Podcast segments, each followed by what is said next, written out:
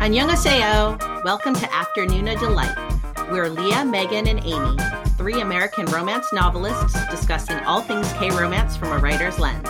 We fangirl over our favorite actors and actresses, talk up our trope addictions, and nerd out on K drama deep dives. We'll throw in a few K pop and K skincare recs for good measure, because why not ride the Hallyu wave all the way to shore? So grab some tteokbokki and listen to your new favorite unnies. Annyeong. Annyeong. Hi, everybody. So, how was your week? Whew, I feel like, you know, we are. So, I live in California and we've been in this spell where it just like never rains ever, which is terrible for fires and drought. And we are starting to get that first bit of winter bluster. So, we went to the beach yesterday and collected driftwood, and it's raining outside right now. So, I'm feeling some winter vibes. You know, it's really funny because I had a writer friend on Twitter that she said something like, you know, eh, you, you always know when it's raining in Los Angeles because everyone always talks about it. And I said, I know I live on the East Coast, okay, but yet I always know when it's raining in LA, in California, because every single person who lives out there takes pictures of the rain as if it's like this. They're like, oh my god, it's Bigfoot. You know, I don't yeah. know. It just always makes me laugh. well, I will say, having grown up in the Midwest and lived places where there is weather, living here is a lot like Groundhog's Day, where sometimes I'll be like outside, like, what is weird right now? And then I'm like, oh, it's a cloud. Because like sometimes, like a lot of times it's just like perfect blue skies literally every single day. I mean, we have fog, but once the fog burns away, it really just gets kind of repetitively perfect. And Amy's in the Midwest, like, I don't want to hear it. like, that sounds really rough. We're supposed to get six to nine inches of snow tomorrow. So, and of course, also... of course, that is the one day in like pandemic his recent pandemic history that I have to leave my house and go somewhere and drive in it. So, not looking forward to it. Yeah, oh, save. No. That's one of my biggest things I don't miss about um, Four Seasons is basically just snow driving. It's pretty yeah, to look at, but we're supposed to get a wintry mix as well tomorrow, Oof. and I'm not. I don't. I don't think I'm gonna go anywhere. I don't know. Well, I, my son has a dentist appointment, and I like had told my husband to take him. I was like, That's "You can take him, right?"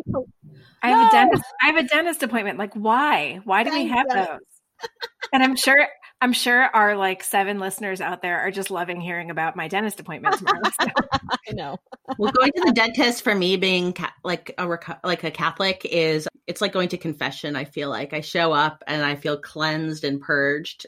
And so I love it when I leave. I do love my cleaning when I leave, but like when I get there, I also feel like I have maybe it's a Jewish thing too. I have like intense shame where they're going to be like, your, your flossing sucks. like, who taught you how to floss? Every yeah. six months, it's like, who taught you how to floss? so. No, it's funny because this the other, I forget who I was talking to. Uh, so in elementary school, we had this woman who would always come in and talk to us about brushing our teeth. And she always called the toothbrush Mr. Tickler. And she would come in and she'd be like, Mr. Tickler is your best friend. And I, I'm looking back and I'm like, who let this woman come in and talk about Mr. Tickler to elementary school kids? Mr. Tickler truly is your best friend. that could be the name of your next romance novel, just saying. Right. Mr. Tickler. Oh my god, the alien tickler. he can have four ticklers. Cooped up with my alien tickler. That would be. All right. Well, who is ready for the second installment of our crash landing on you deep dive? Me this is I've been waiting for this. I can't wait to talk about this topic. So same. So last episode we explored why Captain Ri is the perfect example of an alpha hero done right, and how Yoon Seri is an alpha heroine in her own right, despite the fact that she does appear at first sort of like a damsel in distress. She's very much a boss, literally and figuratively. So today we're going to take a closer look at the supporting characters, those who offer comic relief and poignancy, as well as some dried Pollock and beer to our star-crossed leads.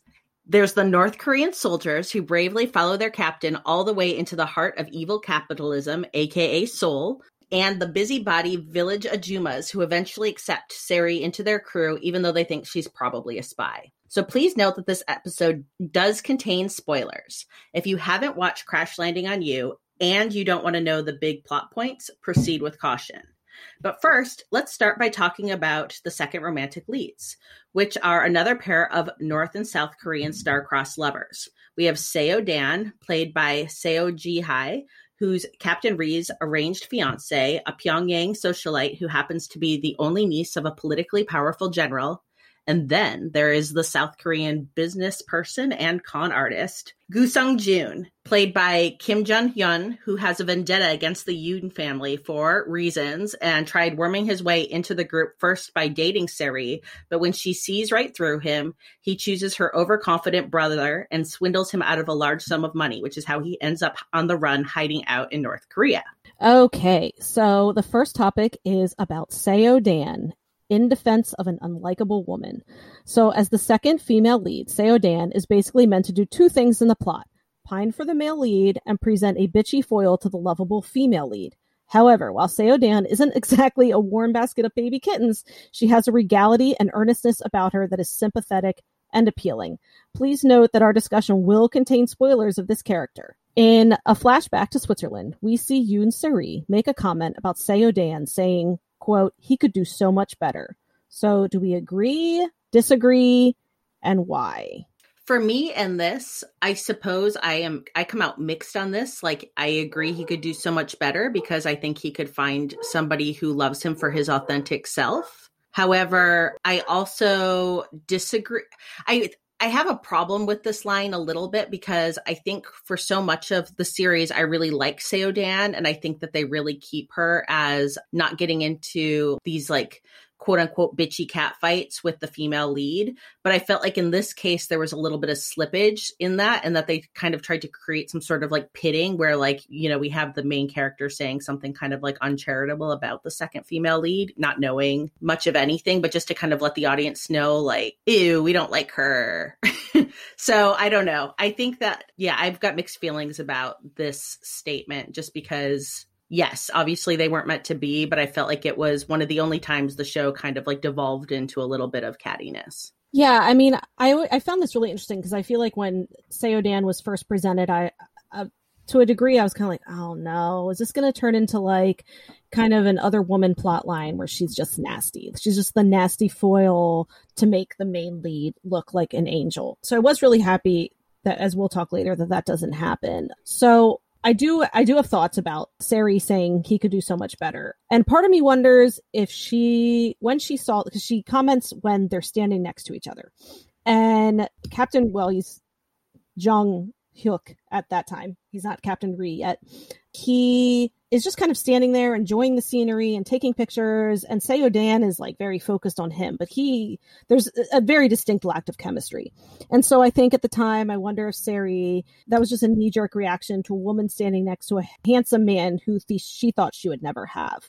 Because at the time as we learned Seri was going through a lot during that time. I mean, a lot of she was having a mental health crisis during that time. And I really think that part of her was thinking, uh, you know, I'll never have a man like that. And I think maybe that was her reaction. And maybe maybe she was projecting a little bit. Yeah, I kind of want to piggyback on that that idea that at that very moment in time, Suri is literally about to jump off the bridge and he swoops in and and no, he notices that something is wrong she's you know she, she's kneeling she's talking to herself he notices that something's wrong and that is why he goes and asks her to take the picture and that's what i think is so poignant about the scene is that we see her having this sort of emotional crisis and he steps in and saves her from it and I think he knows that he's saving her from something. He knows that something is going on. And for me, that was that sort of immediate connection between them, even though they were strangers. And so when she says he could do so much better, to me, that spoke to the fact that here they are two strangers and they already have this sort of kinship that is going to continue to grow and we and we know because we know them in the present as well that this is part of their past. And again, going back to what I'm not sure which one of you was saying it, but that Jang Hyuk is taking pictures of Switzerland and Dan is doing nothing but looking at him. And so we definitely see that disconnect between them that she came there to see him. He doesn't even remember her when he first sees her because it's been seven years or something like that. And yeah, so I don't, I didn't take it as being catty from Suri, but I did take it, yes, as the writers trying to sort of pit them against each other. And I'm glad that it didn't go any further than that. Yeah, I I agree and you know, I've always kind of thought that maybe that comment was less about Dan and more about Seri kind of projecting her own self-confidence issues at that time. But that just leads into what we are talking about before that there was this fate, you know, that we learn later which I think is so cool and prevalent in K-dramas. What is something that you appreciated about Seo Dan? So I think she could have been inserted into the plot simply to foil the romance of the leads, and she wasn't.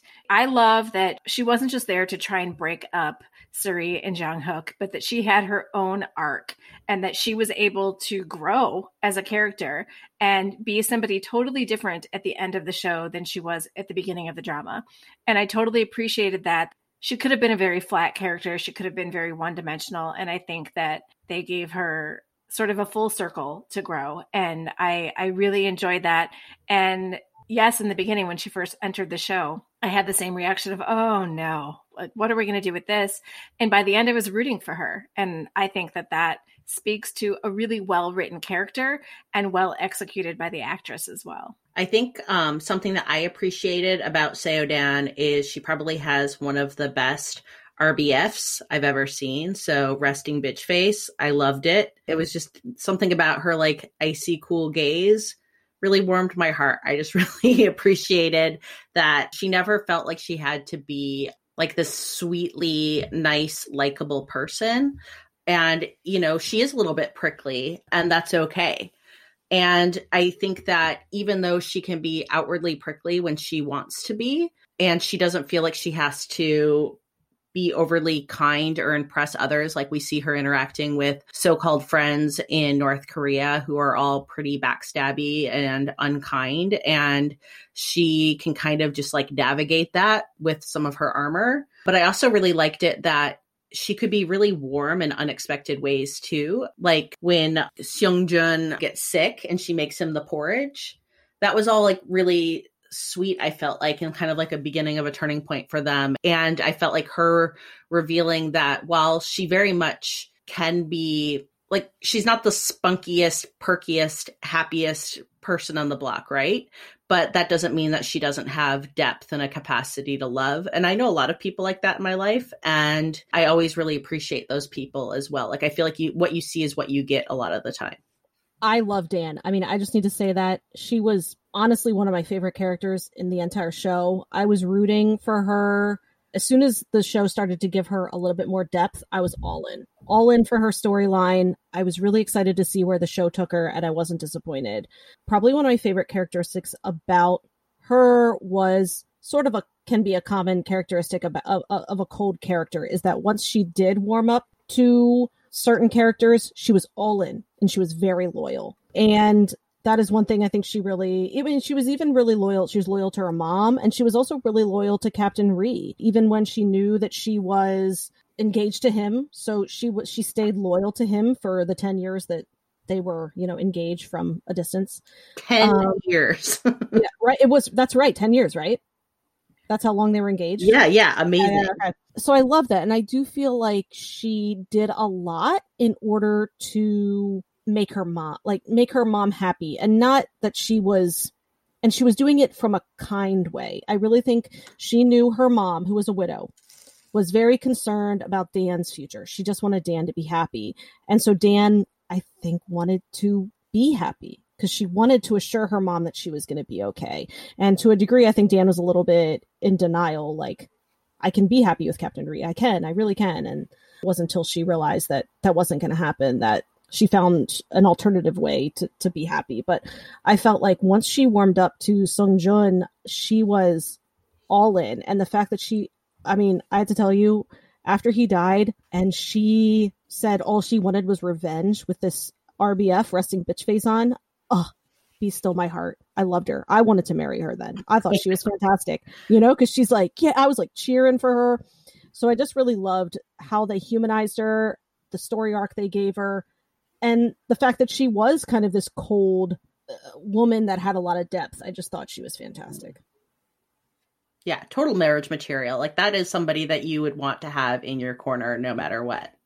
Right? I mean she is like the ultimate like wingman or not mm. wingman what's the word i want to say? Ride or die. Yes she is the ultimate ride or die. Absolutely. And So I think that that was just one of my favorite things about her. I just felt like if I got her to like me, well, actually, I kind of have a best friend who's like that. A lot of people think she's like, she can be kind of cold, she can be exact, but man, she is loyal to me and I'm loyal to her. And so maybe that's it. Maybe I saw a little bit of my best friend in Dan. I don't know. Hmm. So, in honor of our badass bitch queen, Seo Dan, we are going to recommend some romance novels that feature other badass bitch queens. Of course, I'm going to recommend a YA book because that's what I do. And it's one that I actually read over the summer that I think fits in great. And it's called If I'm Being Honest by Emily Wibberley and Austin Siegemund-Broka. It's a YA romance that is a retelling of Taming of the Shrew. And the main character, Cameron, has a crush on this guy.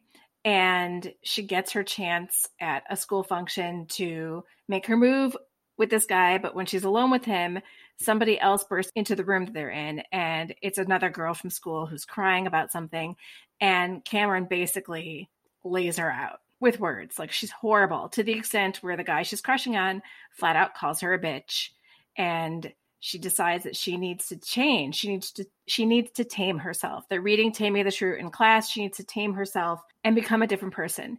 And throughout the book she learns a lot about herself. She learns a lot about how she projects herself to others. But what I really liked is that she decided at the end, okay, I can be nicer and I can get to know people better and care about them more, but I don't want to be tamed. If you don't like me for me, then we're not right. And of course, she doesn't end up with the same person at, that she liked at the beginning of the book.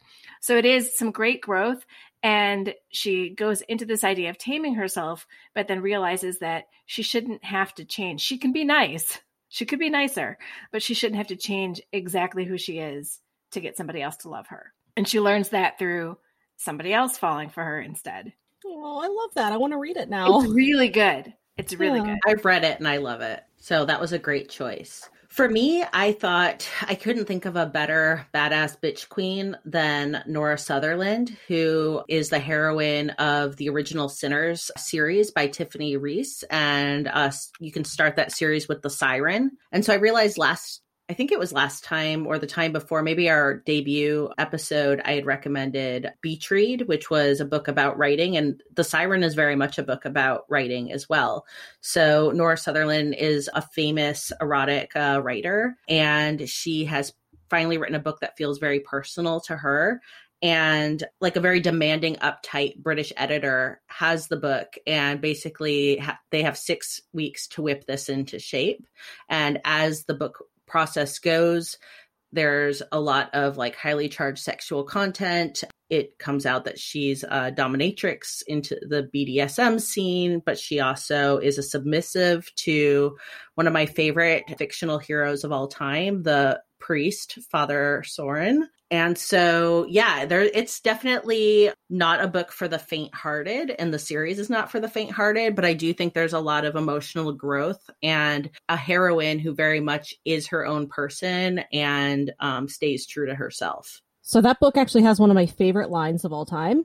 One of the characters says, don't write what you know, write what you want to know. And I think about that, I think every single time I write. I just love that line so much. So that's a good recommendation, in my opinion. So the book I'm going to recommend is Rock Chick Regret by Kristen Ashley.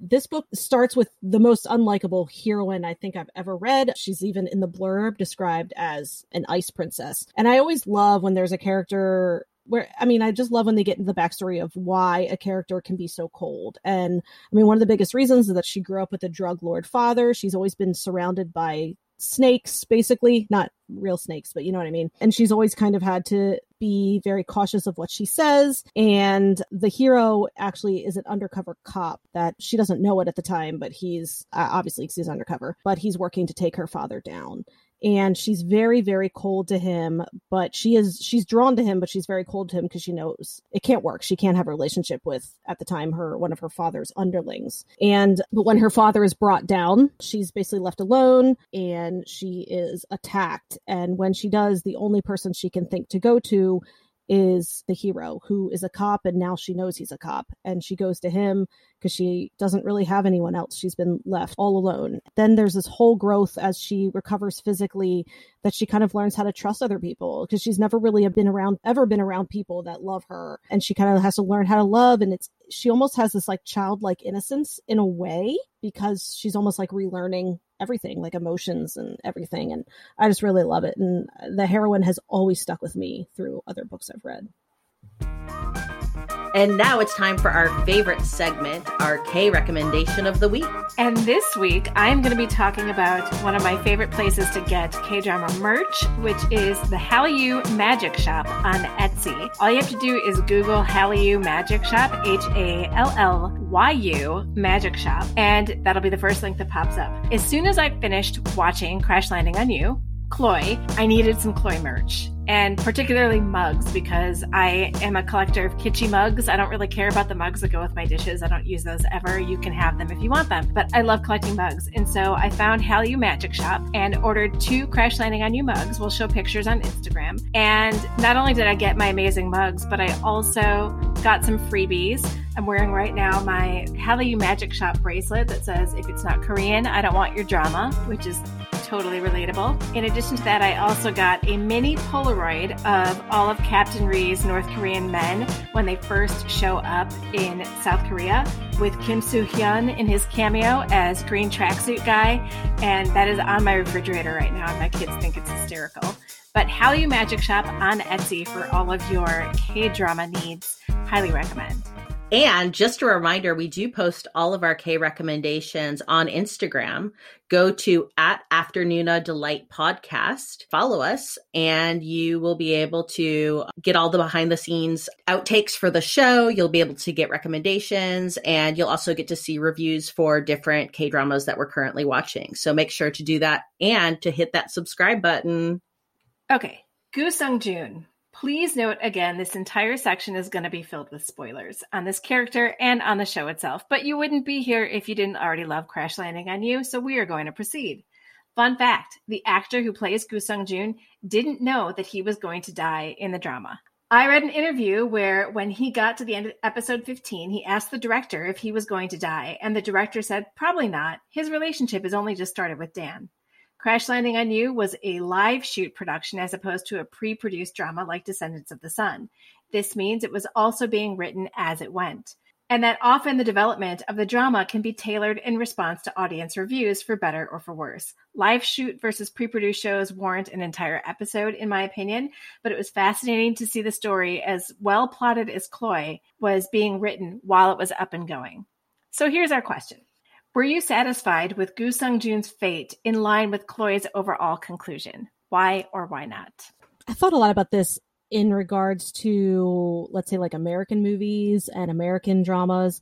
And so many of our shows kill women to further a man's plotline or character arc. I mean, I can name a whole bunch that do that. And it's always something that I love those movies, but that's always one thing that really bugged me. Like, why do we always have to kill the woman to to further the man's you know plot line. So I love that this show didn't do that.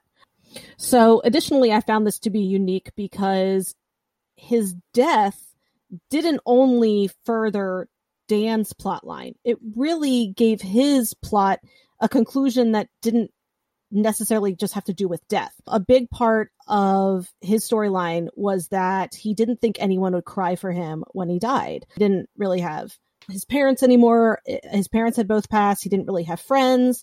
He'd, you know, spent much of his adult life just working to exact revenge on Yoon Suri's family. So he didn't really have anyone. And that was a big part of his storyline was he didn't think anyone would care when he died. And so the fact that he died and Dan mourned him greatly. I felt like that was just such an interesting way that how his death in a way furthered his like character arc. It was just really interesting. And I love that because of his death, she found Dan found her confidence. She found confidence in herself and her singledom because of the way Sung Jun loved her because it was just such a pure way. I mean, he really loved her for her, and I'm not sure she realized that that could happen to her. I have mixed feelings. I really don't like when my faves die on shows, even if it like fits into the arc of the character. So no, I didn't want him to die, and I wasn't expecting him to die, and I didn't really think he was dead, and that he was dead. And I was like, man. But then also I was like, oh yeah, this is like another North and South Korean romance and obviously there's many reasons why this isn't going to work out super well. Like dan's not going to leave her mom and her uncle behind like in the regime and you know he's basically like hiding out and like a wanted person. So as a writer i could see like there's not many places to take this relationship but i did really wish i could sprinkle magic fairy dust on it and keep them alive I, I love that you mentioned that you you didn't think he would really be dead, and I was the exact same way because how many times did we think that Jung Hyuk was dead and that that Suri was dead, and they weren't dead, and then he was really dead, and there was no coming back from it, and I sobbed. I sobbed for this character that I didn't even think that I cared about when I first started watching the show, and then I sobbed for him, and I sobbed for Dan, and I do think that there really was no other way to end their story with them both knowing that they were loved kind of thing because he could have he could have left. He was at the airport. He could have left and he could have been free per se. He would have been on the run until probably the end of time because Suri's brother was never going to give up on finding him and punishing him for the money that he stole. So he would have been on the run forever and instead he goes back and he he does something selfless and he goes back for her knowing that that's the end of the road for him. He wasn't going to make his flight. There was no way after that. I don't know if he planned on dying. I think he knew that that was a risk, but I also don't know had he lived what like like you said Leah, what would they do? There's no way to neatly tie up that story without him dying. So he died knowing that he was loved and Dan knew that she was loved and knew what it was like to be loved and no longer wanted to settle for the arrangement with Captain Ri. And so I think it brought both of their stories full circle. And I appreciated that, even though I was ugly crying while it happened. I completely agree. And I feel like you said that. You said my thoughts so much better than I could formulate because I com- I just completely agree. And I will say the way he died, it gave him a chance to be a really cool hero. Like I have to admit that, that, was, that scene was badass. That really was. was. so badass. He's got this like you know pump shotgun like like. Um, I mean, I loved it. I loved it. I loved it. I love it because again, I love everything over the top. That's always my favorite. So when he came in and he's just there's like ten guys who can't seem to hit him, but he can hit everyone with a shotgun. Although they do they do foreshadow that, which again, that's a whole nother episode. We can talk about foreshadowing in K dramas. They do foreshadow that he's a good shot. They show him early, and I remember thinking, why are they showing him shoot like ski shooting? Clay? Yeah, why are they showing this? And then I'm like, oh, okay, so okay, so so that at least helped because I was kind of like, yeah, how is he that good of a shot with a shotgun? Like those things, I've never shot a gun, but I'm pretty sure it's kind of hard to hit. Anyway, I was gonna say I thought it was epic from the airport on. Like he he's on the phone. He hears that they have her. He tears up his ticket and gets in the car and goes. And and yeah, then busts into that warehouse with the with the shotgun. And that was that was just it was epic. I you know, not that I you know want to see anybody in a shootout, but if I have to, that's I, I want it to be a romantic shootout. Right. If Op- he, yeah, if Oppa's going out, you want the mic drop. yeah, Zach. Oppa out. and you know, and the thing is, he died knowing she was crying for him. Like he died knowing someone is going to cry for him, and that was everything. That was kind of, you know what I mean. So I loved it. I did. I mean, I mean, uh, trust me, I bawled my eyes out, and I didn't want to happen, and I kept expecting him to pop up, and then he didn't. But it all still felt okay because Dan had this inner strength that she mourned him, she got revenge, and then she turned into this like super bad like she was even more badass in like at the very end. I would watch another whole season of her. Yeah. Like when she puts the shades on and just does that like walk off. It kind of reminded me of the end of Mad Men too, when you see like Peggy. I don't know if any of you watch Mad Men, but like Peggy at the end with her sunglasses, like holding the crazy octopus painting and a cigarette out of her mouth. And it was just the same thing of like you know character kind of coming into her power. I guess you put on shades when you come into your power. And you that's yeah i love that coming into her power. That's such a good way to put it. I love that. So, something else that I wanted to talk about was how the show had it allowed all of the characters to kind of exhibit a sense of real humanity. And so we I mean, I would kind of expect that for like South Korea, but like I was really touched by how it extended that into North Korea and saw it a bit as a repudiation of othering enemies, othering being that phenomenon where, you know, a group will attribute negative characteristics to people or groups that are different than them, that us versus them way of thinking. And basically that process boils down to looking at others and saying they're not like me or they're not one of us. And, you know, we see the show kind of do that and then reconcile it and go from othering to humanizing. And I don't think that they did it in a way that it excused the North Korean regime or sugarcoated the fact that it is like a repressive state and there's multiple human rights abuses. But I felt like it really leaned in hard on the fact that it's very much also a place where average citizens are trying to just live their lives. And and that when we see in the show relationships are established trust is built true connections are created and that's not just happening between the romantic leads or the second romantic leads but also the ensemble cast and i also really enjoyed that there's a nod to the fact that north korea or south korea there is still a shared understanding and culture and friendship that's alive, despite the fact that the two nations are still technically in an active state of war. And so while there isn't like a strong, overt political push towards reunification, I felt like it really addressed the human cost of this ongoing conflict. So that was like my thinkiness there. And given that this was our gateway K drama, what's one way that Crash Landing on You surprised or made you curious about any aspects of North or South Korea in relation to the geopolitical divide on their peninsula? What I find interesting is that I do think American media's view of North Korea is basically like look what happened to Otto Warmbier. You know what I mean? That's and while that obviously is a tragedy, I do feel like our media doesn't in any way humanize just the, again the people who just live there and are trying to live their lives. And YouTube's a great resource in that respect because there are a lot of North Korean defectors who are posting their stories. And they're posting them in a way where they're explaining what happened or how they defected, but they're also talking about just their dreams now that they don't live there anymore. And it really humanizes the people that are there as opposed to the as well as the people who defected. And I really felt strongly about wanting to in my mind humanize those people and it was really nice to be able to have that opportunity and uh, you know i actively sought out interviews from north koreans after that yeah just like you i was googling as i was watching because I, wanted to know is this an accurate portrayal? Like how much did they know? And and they you know and, and, from what i read they did the best that they could with like what you're saying megan like with stories from defectors and and stuff like that.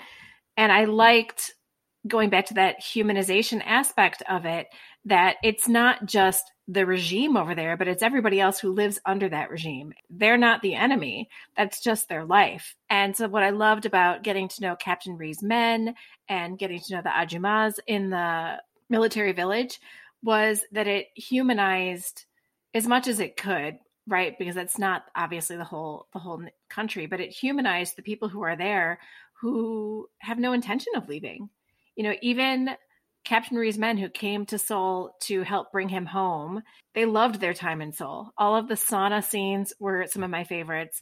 Them at the restaurants and all the different things they do, you know, playing video games and stuff like that. But still, when it came time for them to go back to North Korea, none of them tried to defect. And it's this also so it's also this loyalty going on i think as well. Loyalty to their country that's the only country they've ever known and loyalty to the people in it as well. Like they they knew that they owed it to captain ri to go home. They knew that they owed it to Seri to go home because that would keep her safe.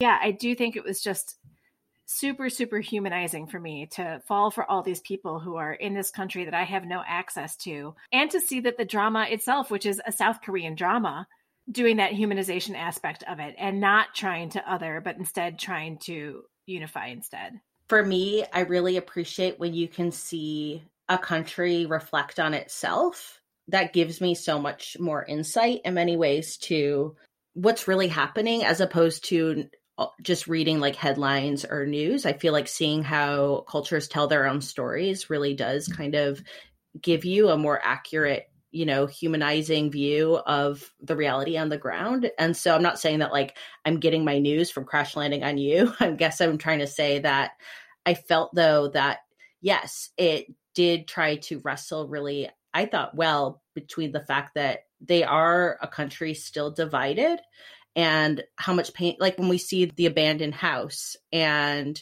you know they reflect on the people who live there in the DMZ. I felt like there were lots of moments like that that just touched on that pain and loss. You know, up until World War, the end of World War II, it was one country, and North Korea is such a complicated country, and for the US, how we view it, you know, it's either a spoof on South Park making fun of, you know, the leadership, or it's the news being like, if, especially if you live in the West Coast like me, like, oh, like, are we going to see a nuclear bomb come from North Korea?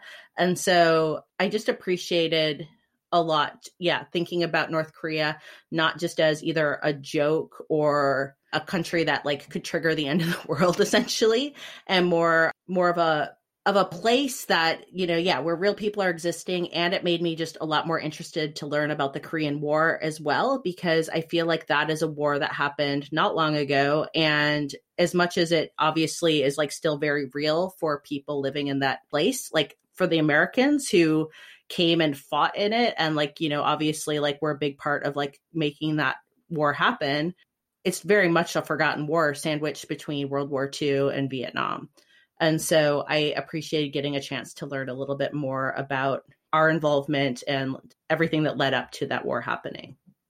So, who is one ensemble character in the show that you'd want to hang out with and why?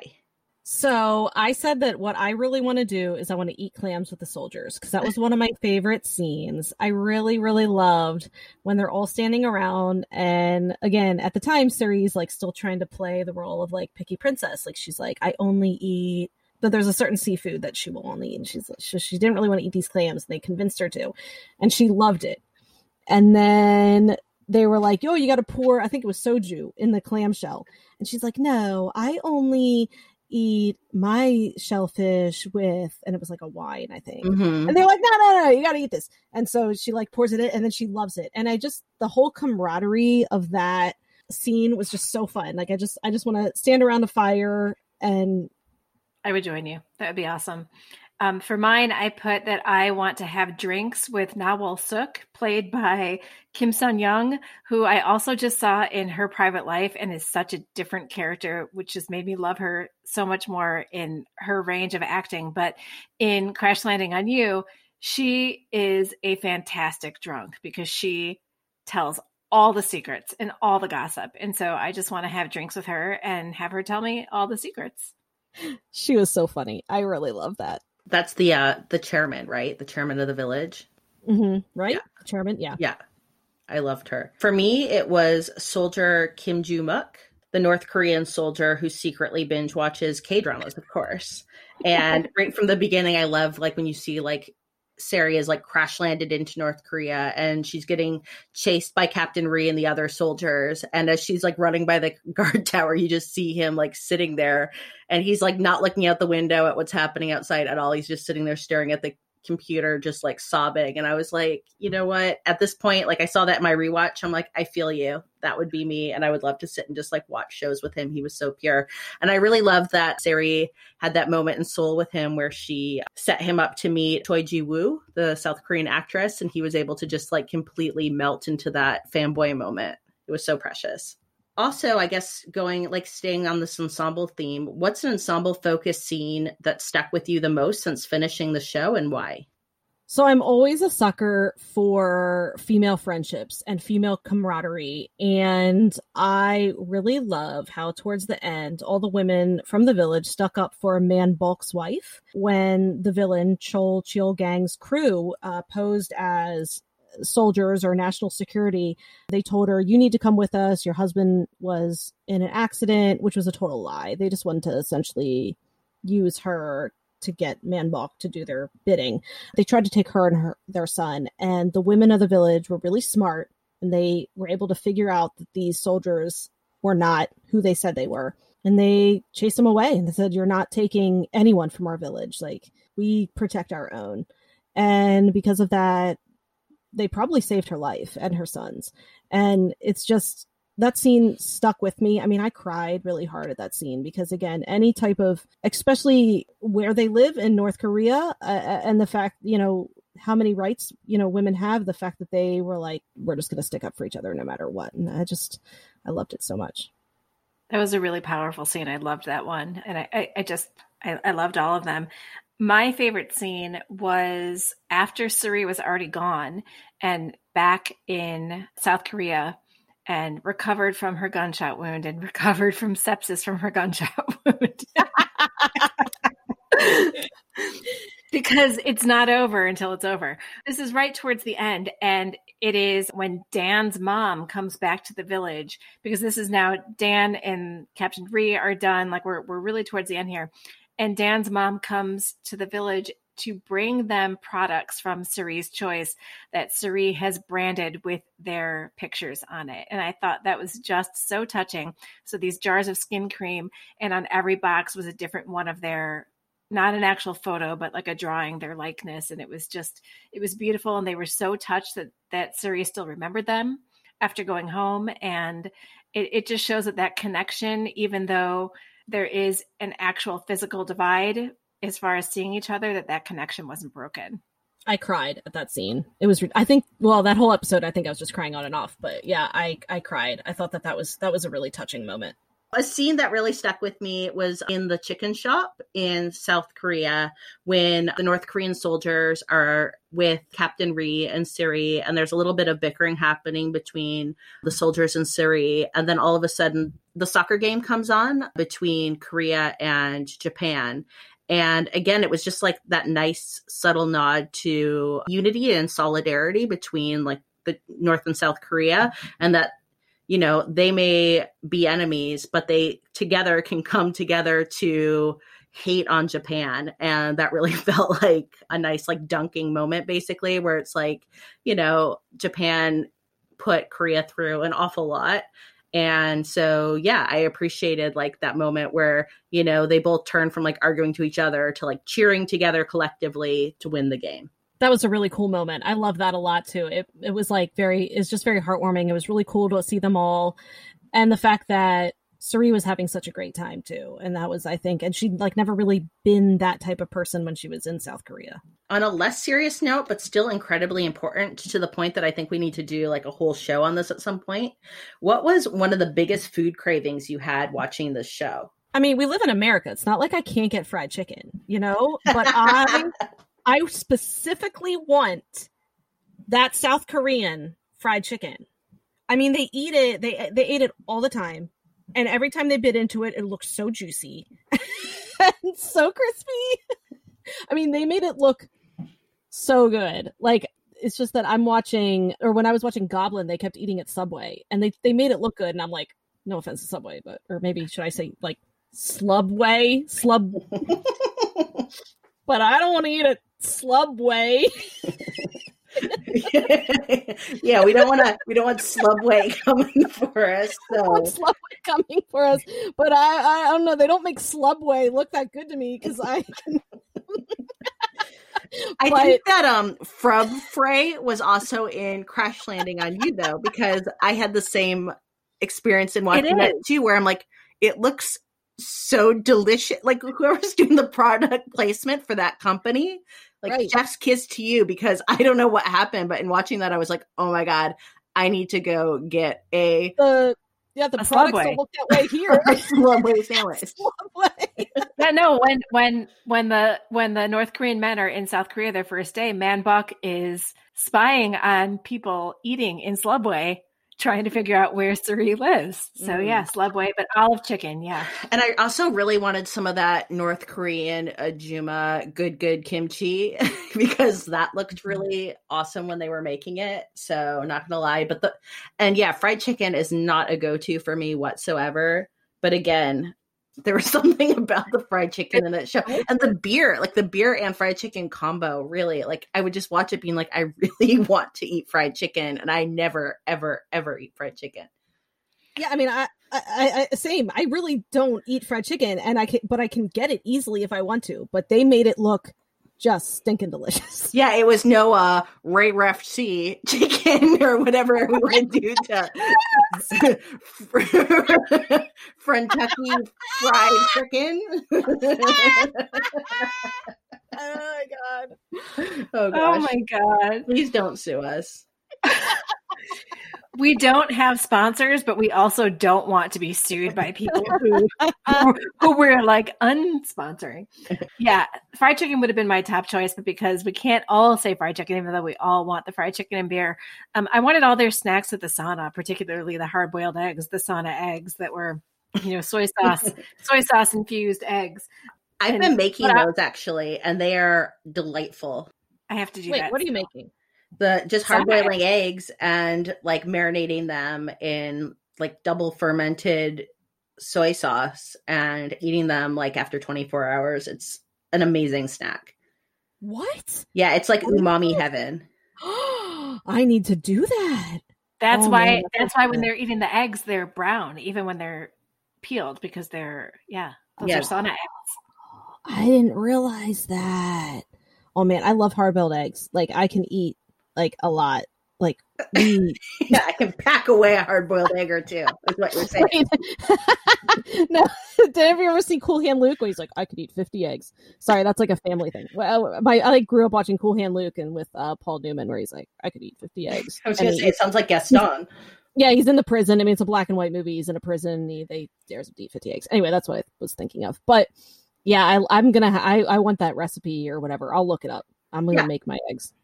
It's really easy and it's really good. Just remember to peel the egg after you boil it because it's Yeah, not I going to mean- permeate the shell. Okay.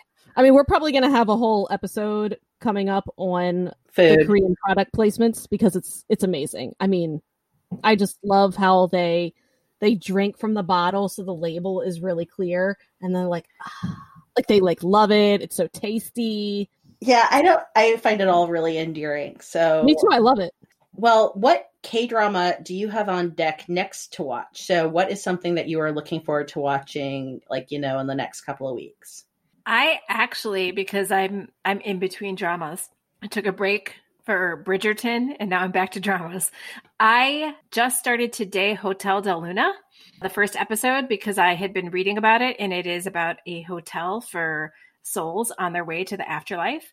And it is run by the female lead. She runs the Hotel Del Luna and has been for um, generations. So I don't quite know her situation. She seems kind of like a goblin because she's not dead, but she's also not fully part of the living. And she runs this hotel. And because of an accidental trespass by the hero's father when the hero was a kid, the father is a petty thief and he falls down flight of concrete steps outside and wanders around and finds his hotel not knowing that he's laying on the pavement dying and somehow makes it into the hotel while he's not already dead and you're not supposed to be able to do that and the hotel manager the female lead finds him and he begs her to let him go. And she says i will let you live if you promise me that in 20 years you will give your son to me and he will come manage my hotel. And so that is how the hero and the heroine meet is the son is grown up and he's like a hotelier and he's been getting these birthday gifts every year reminding him that he has to go to the hotel de luna when he's whatever age 29 30 or whatever. He doesn't really believe it. His father keeps telling him it's true and long story short is it's true and he has to go work at this hotel because it was a bargain made with whatever kind of being she is. That's all episode one basically so I'm in the middle, well, kind of towards the beginning of Touch Your Heart, which Leah talked about that last episode. But basically, there's an actress who has kind of fallen out of favor with the public, and she really wants to land a lawyer role. And so the studio decides to send her to work for a lawyer for three months so that she can study. And of course, the hero is is this lawyer, and I really love him because he's very just very like left brained very doesn't isn't great with social cues. So he reminds me a lot of my husband and me because i'm very right brained and flighty and all of that and that's kind of her. And then he's you know this like logical whatever. So i'm really enjoying the banter and the heroine is honestly just stinking adorable and it's very funny and every episode just kind of gives me like warm fuzzies, which I love. So I'm not sure. I think next I might do. I think I want to want to do maybe some sort of paranormal. So I might try Tale of the Nine Tails. So Megan and I are kind of tracking similar at the moment, in that I am I'm further down the track. I'm almost done with Touch Your Heart. I think the only reason I didn't finish it is because I did pull over to watch Bridgerton, which Smidgerton, I should say, so I don't get into trouble when I say it, it was okay, but it wasn't a K drama. agreed. Agreed. So, Smidgerton was a smidge, not yeah, Smidgerton, Smidgerton. Are you guys making fun of my sheets? I'm not actually. and you should say Sheetz is a restaurant. We're not actually making fun of like your bed sheets because if you no. don't live in Pennsylvania, well, I don't think it's actually like a gas station. Okay, well, I don't know if anyone knows about. Yeah, if you're listening to this in Oregon right now, they might be like, "What's wrong with Megan sheets?"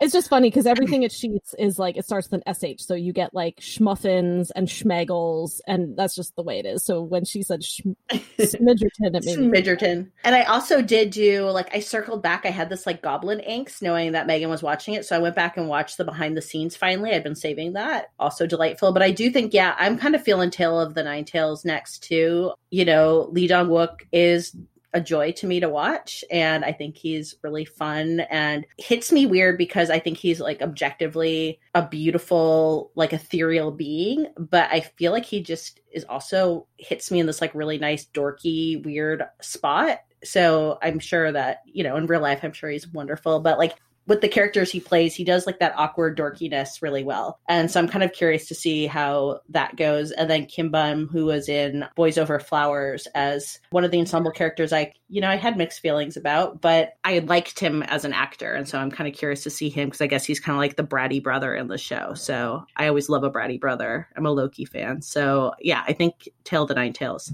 Tail of the Nine Tailed. Tail of the Nine Tailed. Sorry, Tail of the Nine Tailed instead of oh, tail, I'm the tails flopping many tails. It's like Mr. Tickler in the Nine Tails. Stop it! Don't, don't bring Mr. Tickler into this. Mr. Can we get Mr. Tickler just to sponsor us moving forward? I am. I am never gonna look at my toothbrush the same. It's Mr. Tickler. Yeah, Lee Dong Wook. I don't. I mean, he is just. He's art I mean, in in every scene, he's so. It's interesting because in sorry to talk. I know I bring up K-pop, and they're like, "Oh my god, Megan," but K-pop's really interesting because in a K-pop group, there's always different, you know, specialties, and sometimes there are certain members who they're literally most i mean they can sing and dance too but they're really there for the visual. It means visuals means it's code for like they're freaking beautiful okay? There's always like some really beautiful men and women that are considered the visuals of the group and i just feel like lee dong wook is like the visual in whatever whatever show he's in. He's just beauty you know? I'm just i'm kind of obsessed with him. So and i and i really do like the characters plays that I've seen so far. So yes, let's let's go all in with the Fox shifter next. Okay, I'm really looking forward to that. And then to tease the next show, we are going to be talking a little bit, you know, as we are discussing, you know, how we want like our different shows to look. You know, we do have definitely more deep dives coming, but we thought we would just pull over and have an episode that kind of addressed the K drama fandom from appreciation, but also looking at as like you know being aware of like appropriation as well especially being that you know we're three white ladies from America. Yeah, so for the next show, we will be having a conversation just about fandom appreciation and how we're trying to do good work to separate that appreciation from actual all out cultural appropriation, which is icky and something we certainly don't want to be doing. I think that wraps it up. So, should we say it, everybody? Annyeong! 감사합니다. Thank you for listening to Afternoon of Delight. Make sure to subscribe for more great K romance conversation. And be sure to follow us on Instagram and Twitter at Afternoon of Delight Podcast for more information on our podcast, behind the scenes photos, and of course, pics of our favorite oppas and unnies. Annyeong!